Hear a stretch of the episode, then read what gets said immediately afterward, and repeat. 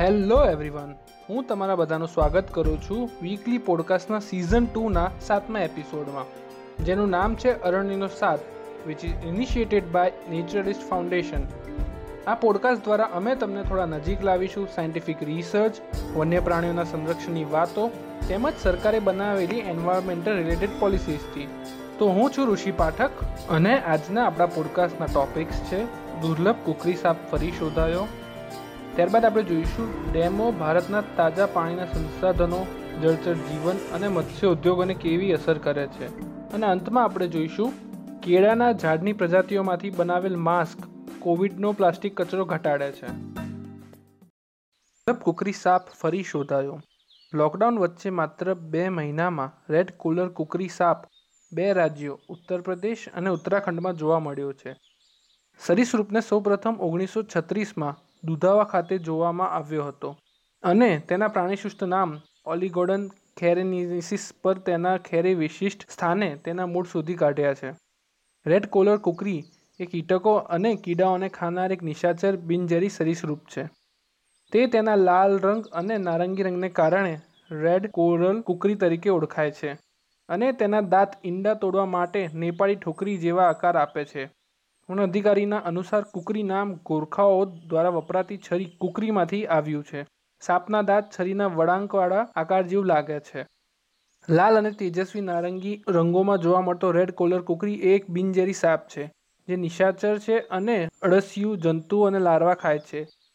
Red collar kukri wildlife protection act nineteen seventy ટુના schedule four હેઠળ સૂચિબદ્ધ છે.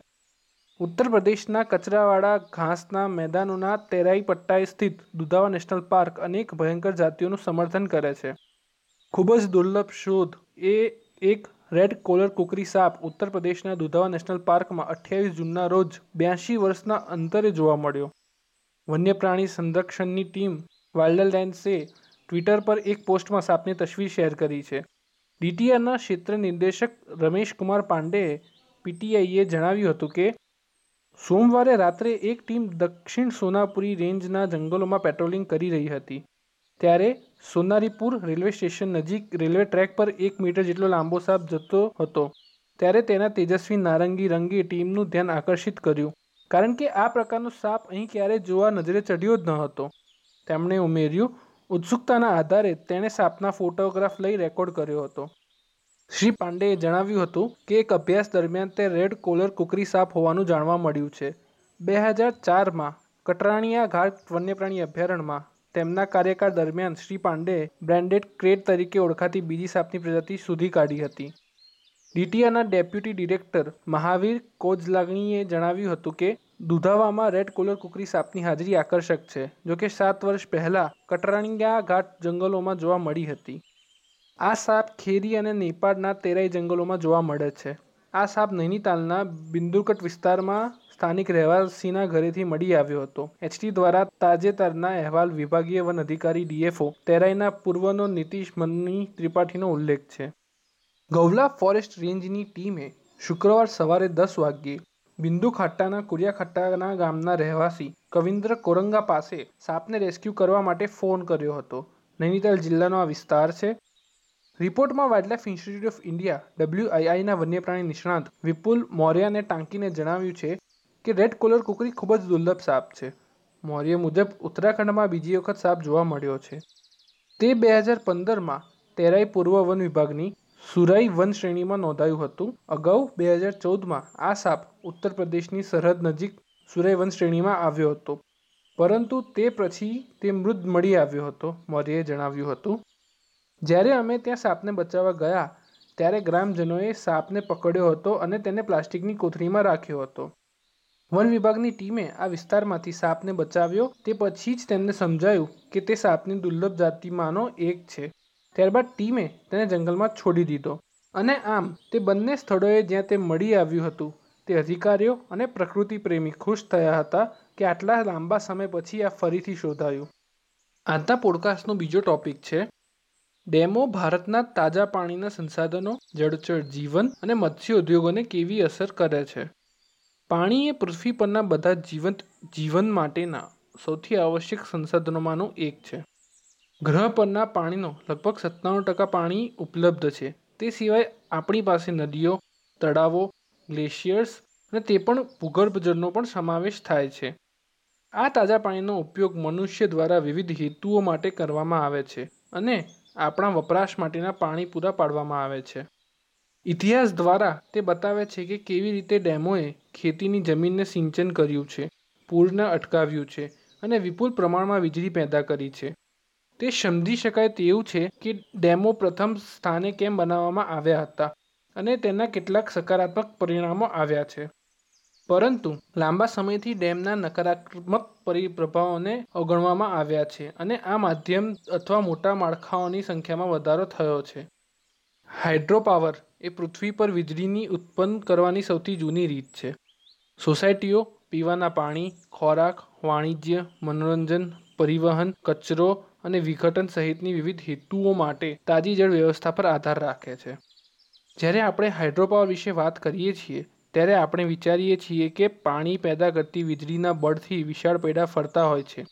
પરંતુ આજકાલ હાઇડ્રોપાવરમાં ખાડાના પરના પૈડાને બદલે પાણીનો સ્ત્રોત પાછો મેળવવા માટે મોટા પાળા બાંધવાનો સમાવેશ થાય છે. પૂરતા પાણીના દબાણથી વીજળી ઉત્પન્ન થઈ શકે છે. વિશાળ ટર્બાઇન સ્પિન કરી શકો છો. વધતી જતી વસ્તી અને વિકાસને ટેકો આપવા માટે ખોરાક અને શક્તિની જરૂરિયાત છે. અને આણે આપણા દેશને વિશ્વનો સૌથી વધુ સક્રિય ડેમ બિલ્ડિંગ દેશ બનાવ્યો છે. ભારતમાં પાંચ હજાર બસો બે જેટલા ડેમ અને બેરેજ છે, જેમાંથી દસ મોટા પાવર ઉત્પાદન કરનારા હાઇડ્રોઇલેક્ટ્રિક ડેમ છે. આ સંખ્યાબંધ ડેમો વધુ બાંધકામો હેઠળ વધી રહ્યા છે અને ખાસ કરીને ઉત્તરાખંડ અને અરુણાચલ પ્રદેશના હિમાલય રાજ્યોમાં ઉપમહાદ્વીપમાં ગંગા અને બ્રહ્મપુત્રા એમ બે સૌથી મોટી નદીઓના તટ ઉપર નવા પ્રોજેક્ટ્સને મંજૂરી આપવામાં આવી છે. આના દ્વારા કરવામાં આવેલા અધ્યયનને અભાવ છતી થાય છે, કારણ કે આખા દેશને ચલાવવા માટે હજી કેટલાક ડેમોની જરૂરિયાત છે, તેનો કોઈ જવાબ નથી. અને ભારતમાં હાથ ધરાયેલા મોટાભાગના ડેમ, બિલ્ડિંગ પ્રોજેક્ટ્સ, કોઈપણ પર્યાવરણીય વિશ્લેષણ વિના કરવામાં આવે છે. બંને દિશાઓ માછલી અને વન્યજીવન, વન ખેતરો અને નજીકમાં રહેતા માનવ વસ્તીને અસર કરે છે. વહેતી નદીઓમાં વનસ્પતિ અને ઉનાળાની વિવિધ જાતો રહે છે. આ પ્રજાતિઓ મોટાભાગની જીવવા માટે અને તેમના જીવનચક્ર સાથે આગળ વધવા માટે આ પ્રાકૃતિક સંસાધન પર આધાર રાખે છે. જ્યારે ડેમ જેવો અવરોધ આવે, ત્યારે બાંધકામના લીધે નદીઓને નુકસાન થાય છે અને ત્યારબાદ તેની નજીકના તમામ નિવાસસ્થાનોના વિવિધતા સામેલ છે. માછલીઓ અને છોડને મોટાભાગે અવરોધાય છે. મોટાભાગની માછલીઓ માછલી પકડતી સિઝન અને સ્થળાંતર દરમિયાન થતી માછલીઓની મુશ્કેલીઓથી વાકેફ હોય છે. માછલીની મુખ્ય જીવન પ્રક્રિયામાંની એક સ્થળાંતર છે.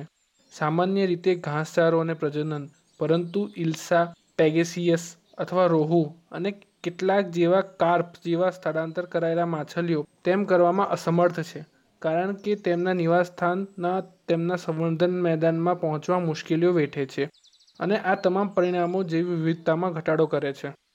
માછલીઓની પ્રજાતિઓની સંખ્યા ઓછી થાય છે અને પ્રાકૃતિક શિકારી પણ ખોરાકની ઓછી ઉપલબ્ધતાને કારણે પીડાય છે.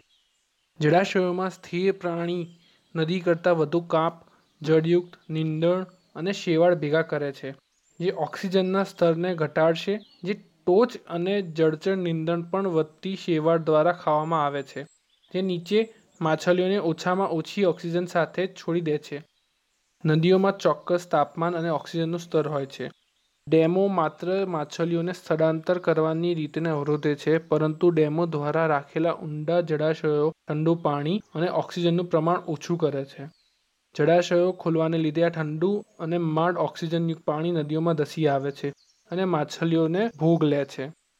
આ દૃશ્યમાન પરિણામોની સાથે નદીના પાણીની ગુણવત્તામાં ઘટાડો થતો જોવા મળે છે. કારણ કે નદીના પટમાં સ્થાયી થવાને બદલે નદીઓના પાણીની ગુણવત્તા રેતી ખડકો વોડ્સ અને કુદરતી કાપ જળાશયોમાં બી થાય છે. પ્રકાશિત થયેલા એક અભ્યાસ મુજબ વૈજ્ઞાનિકોએ શોધી કાઢ્યું કે મોટા જળવિદ્યુત ડેમો ગ્રીનહાઉસ વાયુને ઉત્સર્જન કરે છે. કંઈક તેઓ કરવા ન હતા, જેમ જેમ ડેમોની પાછળ જળાશયો વધે છે અને જીવનના નજીકના વિસ્તારમાં પૂર આવે છે. પાણી તેના વિસ્તારમાં વનસ્પતિ અથવા છોડનું વિઘટનનું કારણ બને છે અને આપણા વાતાવરણને ગરમ કરનાર બે સૌથી અસરકારક ગ્રીનહાઉસ વાયુઓમાંથી બે ગ્રીનહાઉસ વાયુઓને મુક્ત કરે છે ડેમોનું વિશ્લેષણ કર્યા પછી સંશોધનકારોએ શોધી કાઢ્યું કે ડેમો તળાવો અને વેટલેન્ડ્સ કરતાં વધુ પ્રમાણમાં મિથેન ઉત્સર્જન કરે છે. ડેમ અને વિવિધ વિકાસલક્ષી પ્રોજેક્ટને માનવ સિદ્ધિઓના પ્રતીક તરીકે જાહેર કરવામાં આવ્યું છે અને રાષ્ટ્રોએ શક્તિ ઉત્પન્ન કરવી પડશે પરંતુ આપણા કુદરતી સંસાધનોની કિંમત ન હોવી જોઈએ એ ચોક્કસપણે વધુ ડેમની જરૂર નથી. કેળાના ઝાડની પ્રજાતિઓમાંથી બનાવેલ માસ્ક કોવિડનો પ્લાસ્ટિક કચરો ઘટાડે છે સિંગલ યુઝ પ્લાસ્ટિક પર પ્રતિબંધ લગાવવા વૈશ્વિક પ્રયાસો રોગચાળા સમયમાં પીછેટ કરી દીધા છે. કેળાના ઝાડના કોઈ સગામાંથી મળતું રેસા કરોડો ફેસ માસ્ક અને હોસ્પિટલ ગાઉનમાં પ્લાસ્ટિકને બદલી શકે છે, જે વિશ્વને કોરોના વાયરસ સામે લડવા માટે સક્ષમ બનાવે છે. અબકા નામના ફિલિપાઇન્સનો ફાઇબર ટી બેગ્સ અને બેંકની નોટમાં ઉપયોગ કરવામાં આવતો ફાઇબર પોલિએસ્ટર જેટલો ટકાઉ છે, પરંતુ તે બે મહિનામાં સડી જશે, એમ ફિલિપાઇન્સના ફાઇબર એજન્સીના વડા કેનેડી કોસ્ટાલે જણાવ્યું હતું. આ રોગચાળા સાથે, જો આપણે બધા કૃત્રિમ રેસાથી બનેલા માસ્ક ખરીદો તો તે ડમ્પ સાઇડમાં ઘણી તકલીફો કરી નાખશે કારણ કે તે સડવામાં ઘણા સમય લઈ લે છે, એમ તેમણે જણાવ્યું હતું. પેકેજિંગ અને તબીબી પુરવઠો માટેના પર્યાવરણ ઉપર સ્વચ્છતાનો પ્રાધાન્ય આપતા સિંગલ યુઝ પ્લાસ્ટિક પર પ્રતિબંધ મૂકવાના વૈશ્વિક પ્રયાસો પાછળ ગયા છે, જેમ કે રાસાયણિક કંપનીઓ લ્યોનબેસેલ ઇન્ડસ્ટ્રીઝ એનવી અને ટ્રેસિઓ એસે એ માટે એક તેજસ્વી સ્થળ બનાવે છે. કન્સલ્ટન્સી ગ્રાન્ડ વ્યૂ રિસર્ચને ટાંકીને સંયુક્ત રાષ્ટ્રના વેપાર લેખમાં જણાવ્યા મુજબ, આ વર્ષે વિશ્વભરમાં નિકાલજોગ ફેસ માસ્કનું વેચાણ આશરે બસો ગણા કરતાં વધુ વધીને એકસો છાસઠ અબજ ડોલર થશે. કંપનીઓ પ્લાસ્ટિકને બાયોડિગ્રેડેબલ વિકલ્પો સાથે બદલવા માટે અનિચ્છતા બતાવી રહી છે કારણ કે ખર્ચની ચિંતા છે અને શું નવી સામગ્રી પર્યાપ્ત મજબૂત અને તબીબી ઉપયોગ માટે અસરકારક છે?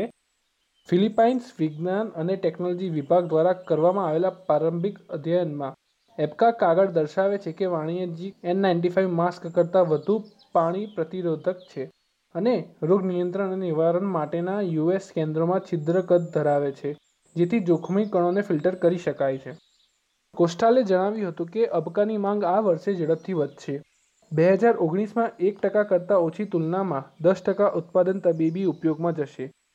ફ્યુચર માર્કેટ ઇનસાઇટ્સના વરિષ્ઠ સલાહકાર પ્રતિક ગુનાનીએ જણાવ્યું હતું કે, આરોગ્યસંભાળ વ્યવસાયિકો માટે વધુ ઉપયોગમાં લેવા યોગ્ય અને સલામત તબીબી વસ્ત્રો ઉત્પન્ન કરવા માટે વિશ્વભરની સરકારો અને ઉત્પાદકો દ્વારા બદનામી કરવામાં આવતા અબકા ફાઇબર ઝડપથી લોકપ્રિયતા મેળવી રહ્યું છે. માંગમાં, ફિલિપાઇન્સ એ વિશ્વનું સૌથી મોટું ઉત્પાદક છે જે સંયુક્ત રાષ્ટ્રના ફૂડ એન્ડ એગ્રીકલ્ચર ઓર્ગેનાઇઝેશન દ્વારા તાજેતરના ડેટા અનુસાર, બે હજાર સત્તરમાં પંચ્યાસી ટકા ફાઇબરનો સપ્લાય કરે છે. આ વર્ષે વૈશ્વિક ઉત્પાદન સો મિલિયન ડોલર થવાનો અંદાજ છે, તેમ ગુનાનીએ જણાવ્યું હતું. અબકાના ઝાડની ડાળીઓમાંથી છીનવાયેલું આ ફાઇબર ઓગણીસમી સદીમાં ખારા પાણી પ્રતિરોધક વહાણના દોરડા અને મનીલા પરબડીઓમાં ઉપયોગમાં લેવાતું હતું. જાપાનની ત્રીસ ટકા જેટલી નોટ તેની બનેલી છે અને મર્સિડીઝ બેન્ઝ કારમાં અબકાયાનનો ઉપયોગ કરવામાં આવ્યો છે. પ્લાસ્ટિકના વિકલ્પો કરતાં પ્લાન્ટ ફાઇબર ઉત્પન્ન કરવું વધુ ખર્ચાળ હોવા છતાં, ચાઇના, ભારત અને વિયેતનામના રક્ષણાત્મક આરોગ્ય ગિયરના ઉત્પાદકોએ છેલ્લા મહિનાઓથી ફિલિપાઇન્સ માટેના નવા ઓર્ડર આપ્યા છે. ફિલિપાઇન્સ ફાઇબર ફેક્ટરીઓમાં તેમનું આઉટપુટ બમણું કરવાની પ્રેરણા આપી રહી હતી, એમ અબેકા નિકાસકાર ફિરાટ કાબેસાકીલીએ જણાવ્યું હતું.